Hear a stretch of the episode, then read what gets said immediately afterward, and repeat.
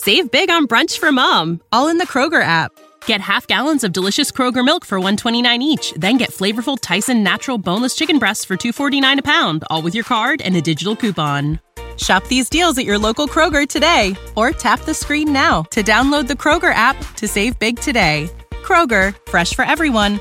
Prices and product availability subject to change. Restrictions apply. See site for details.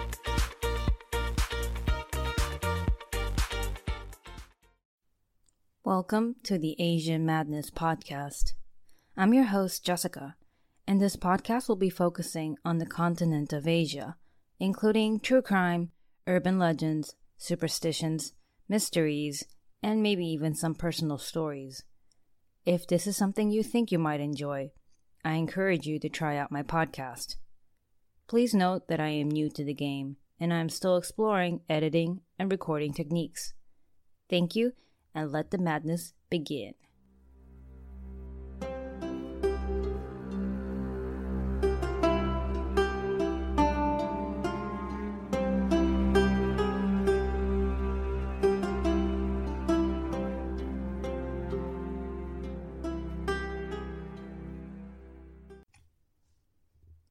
Taiwan, formerly known as the island Formosa, currently also known as the Republic of China. It's a small island located off the coast of China. The capital city is Taipei City. Population as of 2017 23.5 million. Taiwan is about 14,000 square miles. And to give you a better idea, approximately 19 Taiwans make up one state of Texas. The official language is Chinese Mandarin. For the first episode of the Asian Madness podcast, we will be traveling to Taiwan, which is also where I'm from. We will be exploring the case of the kidnapping and murder of a 16 year old girl. This episode will contain some graphic and disturbing details, so please proceed with caution. Before I begin, I would like to give a brief overview of crime in Taiwan. Basically, crime rate is really low I have been to many places and lived in a few different countries, and Taiwan is easily one of the safest countries out there. If you don't believe me, Google it. We get the occasional murders, usually over money or love, but if you were to ask me to tell you about serial killers, my mind goes blank. We do not have a Ted Bundy, and we don't have a John Wayne Gacy. Murders, kidnappings, disappearances, they're all pretty rare. This is why my podcast is going to focus on Asia as a whole. If I were to focus on Taiwan, this podcast would be over within like 10 episodes, and that's not cool for me. Okay, now back to the story. The day was April 14th, 1997. It started out just like any other day for 16 year old Hsiao Yen Pai. She woke up early, got dressed, and left for school except she would never make it to school. This would be the last time anyone would ever see her alive and well. What made this kidnapping murder case extra high profile and in a way special was due to her family background. Hsiao Yen was the only daughter to a Japanese manga artist, Kajiwara Ikki, and Taiwanese singer, actress, and TV show host, Ping Ping Pai. If you don't know what manga is, it's basically Japanese style comics. Some examples of the very popular ones would include One Piece, Naruto, Bleach, and Death Note. The American adaptation of Death Note was recently released on Netflix. If you're curious, you should definitely go check it out. The two had met in Japan, gotten married in 1978, but divorced in 1981, a year after the birth of Hsiao Yen. Kajiwara Ikki died a few years later, in 1987. As the daughter of a very famous woman in Taiwan, it's only logical that this would be a high profile case with immediate action from law enforcement. On the day of the kidnapping, Ping Ping Pai, whom I will refer to as Pai from now on, received a ransom phone call instructing her to go to a golf course nearby later that evening. She did as she was told but instead of seeing her daughter or meeting her kidnappers, all she found was a pile of random items. Upon closer inspection, she found a ransom note demanding 5 million US dollars. Three nude photos of her daughter and a severed pinky finger. And yes, the finger belonged to her daughter. I assume it was the kidnapper's way of showing that they, yes, we had her, and that no, we are not playing around with you. This was when the Task Force 0414 was assembled to find the kidnappers and to bring Hsiao Yen home safely. So, over the next few days, several untraceable phone calls would be made to Pai from a burner phone. They were attempting to set up the money drop, but every time she would arrive with the money, no one was there. It was actually later said that the kidnappers were there, but because since it was such a huge case, there were too many police officers and news agencies following Pai everywhere she went, and that probably spooked the kidnappers away. So by this time, the task force had clues and found out the names of the three perpetrators, and they were nowhere to be found. The names of the three men were Qing Xing Chen, Tianming Kao, and Chen Shun Lin. These names are probably hard to remember and a bit confusing to you, so for the sake of making it easier, I will refer to these assholes by their last names Chen, Kao, and Lin. The days continued on, and on April 25th, the police located Chen and Lin hiding out. This led to a short shootout between them and the police. Unfortunately, these two escaped, but Chen's wife and her brother were captured and taken in for questioning. The police were fairly confident that Hsiao Yen was still alive at this point, and Pai held a press conference that day pleading to the nation to help bring her daughter back home. But just three days later, on the 28th, everyone's worst nightmare would come true. The body of 16 year old Hsiao Yen would be discovered in a drainage ditch. She was naked, her body was mutilated, she was bound and tied to dumbbells to weigh her down, and she was obviously missing one of her pinkies. This was the first piece of information used to confirm the identity of the body. According to her autopsy report, she had been deceased for about 8 to 10 days before being discovered. In other words, while they were negotiating her ransom and setting up money drops, this girl was already dead. Her cause of death was somewhat complicated. She had trauma to the head, abdominal areas, kidney rupture, severe blood loss, and also she was strangled with a nylon string. As if all that wasn't enough, she was also said to be raped repeatedly. Her autopsy was performed by Dr. Yang. Dr. Yang participated in many investigations of high profile killings and murders throughout his years as a forensic pathologist. He was a highly respected individual in his field, and his reputation paralleled that of the famous Dr. Henry C. Lee. If you don't know who that is, Dr. Lee assisted in cases involving Michael Peterson and O.J. Simpson. And last year he appeared in the JonBenét Ramsey documentary.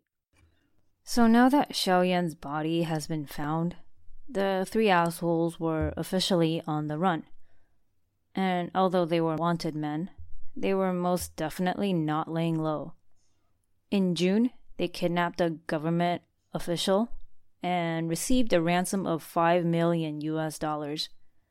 In August, they kidnapped another wealthy businessman and they also received a large sum. They got away both times. After the ransom of the businessman, on August 19th, the police had cornered two of these assholes, Lin and Kao. Guns were fired, and one man was lost on each side that day. Lin was shot six times and died on the spot.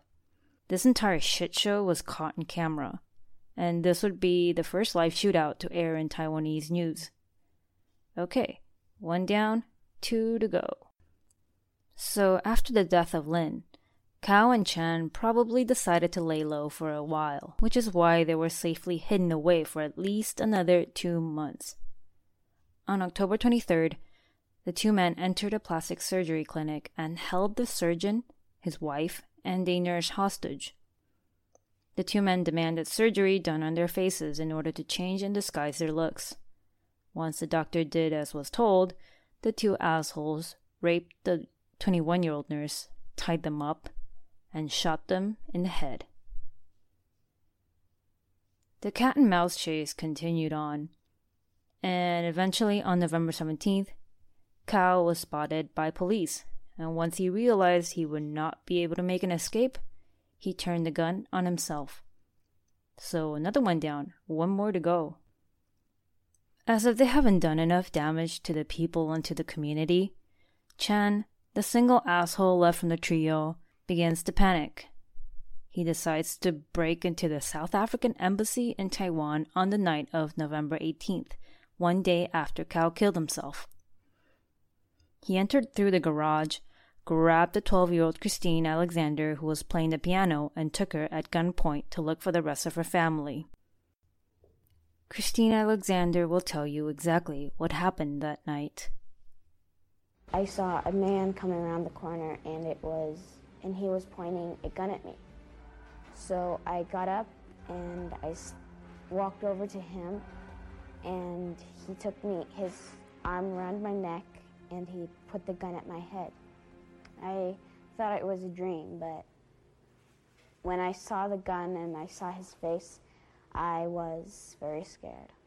After he had taken me upstairs and tied me up, then I was I kept on saying to my sister, "I know I'm going to die," and I felt that I was going to die. And um, Chen held Colonel Edward McGill Alexander and his whole family hostage. And of course, this caused major chaos from law enforcement and from the media. Chen demanded that he be interviewed by foreign news agencies, such as CNN, claiming that he was being wrongfully persecuted by his own country. Uh, yeah, sure. So, Jason Blatt, a reporter for the English news China Post, conducted one of the first many interviews from that horrible night, where Chen talked about his childhood, his very difficult life, and actually attempted to make himself sound more like a hero rather than the raping, murdering asshole that he actually is. After many phone calls, interviews, and negotiations, he eventually released all of his hostages and surrendered the next day. Two of the hostages suffered gunshot wounds, but everyone made it out alive. Now that we have finally reached the end of the seven month manhunt, allow me to briefly give you an idea of who these three men were. There wasn't much information I could gather on Lin and Kao, but both were Chen's followers and participated in many different organized operations. Chen, the mastermind behind the kidnapping, was raised by his grandmother, mother, and stepfather. As a boy, he was constantly caught stealing and bullying other kids. He was put in a juvenile detention center for two months for stabbing a classmate. And why did he stab him, you ask? Because he didn't like him. Sounds like a good reason, right? So, his first official arrest happened when he was around 18. He was arrested for breaking and entering and was sentenced to 15 years in prison. But due to the political climate change, he was let out early, and once he was let out, he devoted his life to crime. During the sentencing phase, DNA testing showed that he had raped and assaulted at least 19 victims, with ages ranging from 13 to 60. Unfortunately, but somewhat understandably, many women were reluctant to report their rape, and according to Chen, his victim count should be at at least 50. In January 23rd of 1998, Chen received five death sentences and two life sentences. Neither Chen's wife or her brother received any time. They both insisted that they had no idea of the kidnappings and were not involved whatsoever. According to his wife, She was only concerned with whether they had money or not. So as long as he was bringing in some income, she didn't really care what was happening and she did not want to know. I don't believe her. Do you? During his time in prison, Chen converted to Christianity and was baptized. He was executed on October 6, 1999, by firing squad. He was 41 years old. As a child, what really stuck in my mind all these years was imagining her mother receiving her daughter's finger and the way her daughter was discovered in a ditch. It was it's very gruesome and morbid, but at the same time I was really fascinated, but more in a how could this even be true kind of way. The whole country and society was in an enormous shock and transformation because of this crime, and many issues came under scrutiny. Obviously, political parties were fighting over whose fault it was, and they were all busy blaming each other. Everything always has to turn political. The media was also severely criticized for obstructing and interfering with the investigation. Many times they were all over the crime scenes and at the shootouts, printing sensitive and confidential information. At one time, it caused the police department to spend around 12,000 US dollars in a single day to buy all the newspapers, just so the perpetrators would not get the confidential information. So insane.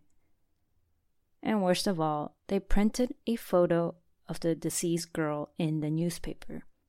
Talk about being insensitive. That is disrespectful and downright disgusting. A police officer also took credit for killing one of the perpetrators during the shootout. Except he was lying. He was called out for it, and he was stripped of the honor badge he was about to receive. People began paying more attention to the safety of both women and children. The police department upped their training for emergency cases like these, including hostage negotiation training. It might not be fair to blame them for not working efficiently or fast enough, because nothing like this has ever happened before. So many firsts in a short span of time. But of course, the government and the police force were severely criticized for only paying attention to the rich and the famous. A lot of parents came out during this time telling everyone that they had a missing child. Why wasn't anyone doing anything about it? Because they weren't rich? and because they weren't famous? I suppose this is something that happens in every single society. Pai also eventually set up a cultural foundation aiming to help children and teens enforce morals and to denounce crime. She is also a strong advocate of the death penalty. She has continuously attempted to conceive another child, but it has never worked out for her. I'm not a mother, so I can only imagine the pain she must have felt. She stated in an interview earlier this year, in April, 20 years after her daughter's murder, saying that not only did they kill my daughter, they have also murdered me. She still keeps many of her daughter's belongings, including accessories and furniture. She has stayed strong and is still a very prominent figure in the entertainment world of Taiwan. Chen had two sons at the time, both under the age of six. After their father was arrested and executed, they continued to live at home with their mother, who at the time was working as a sex worker. Both boys experienced a lot of negative treatment, as one would imagine. So, with the help of a local Taiwanese pastor, they have since been adopted by a couple in the United States. Both are in their 20s and seem to be doing well. They seldom talk about or acknowledge their past. I mean, I wouldn't want to talk about it either. Taiwan and South Africa cut diplomatic ties the following year, but they both deny that it had anything to do with the hostage situation the colonel's family was in. A couple years later, Edward McGill Alexander went on to write a book about his experience, titled Hostage in Taipei so there you have it. One of the most heinous and complicated crimes in Taiwan history.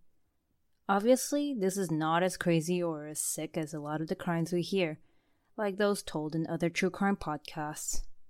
My purpose isn't to bring you all the shock, blood, and gore associated with the crime, but rather a look into something that happened in a country where it was considered safe and sound for kids and for women. Before I end this episode, I would like to play an excerpt of one of Pai's most recent songs. Like I mentioned earlier, she's a singer and she sings in Taiwanese, not in Mandarin. In other words, I don't really understand it. Taiwanese is mostly considered a dialect spoken by a portion of the people, including the older generation. So, this song is basically about love, and the lyrics talk about how people look for love, fall in love, but for many reasons, it doesn't work out. That's my best guess, though, because, like I said, I don't really understand the language. So, without further ado,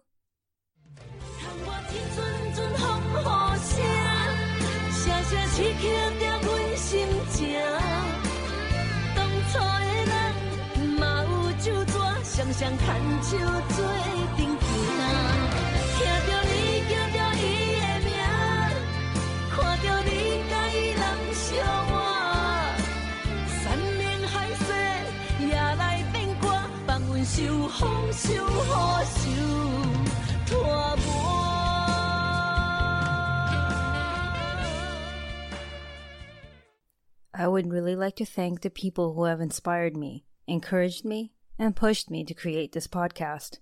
It's very intimidating and it takes a lot of time to get everything together. I also appreciate everyone who gave my podcast a chance. In the end, I'm just a girl sitting in front of a cheap microphone, hoping to share my interests with the world. So, on that note, if you liked what you heard, please rate, review, and subscribe. It would mean the world to me. Please follow me on Instagram and Twitter at Asian Madness Pod for more information and show notes. You can also email me at AsianMadnessPod at gmail.com for any suggestions. I'm your host, Jessica, aka The Mad Asian. Till next time.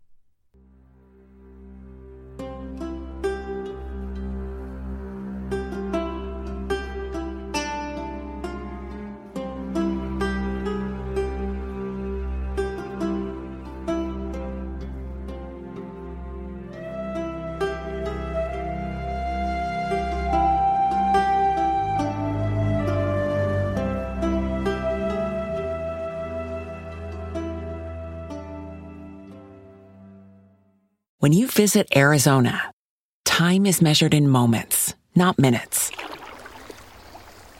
Like the moment your work stress disappears as you kayak through the canyons. Or the moment you discover the life changing effects of prickly pear chocolate. But nothing beats the moment you see the Grand Canyon for the very first time. Visit a new state of mind.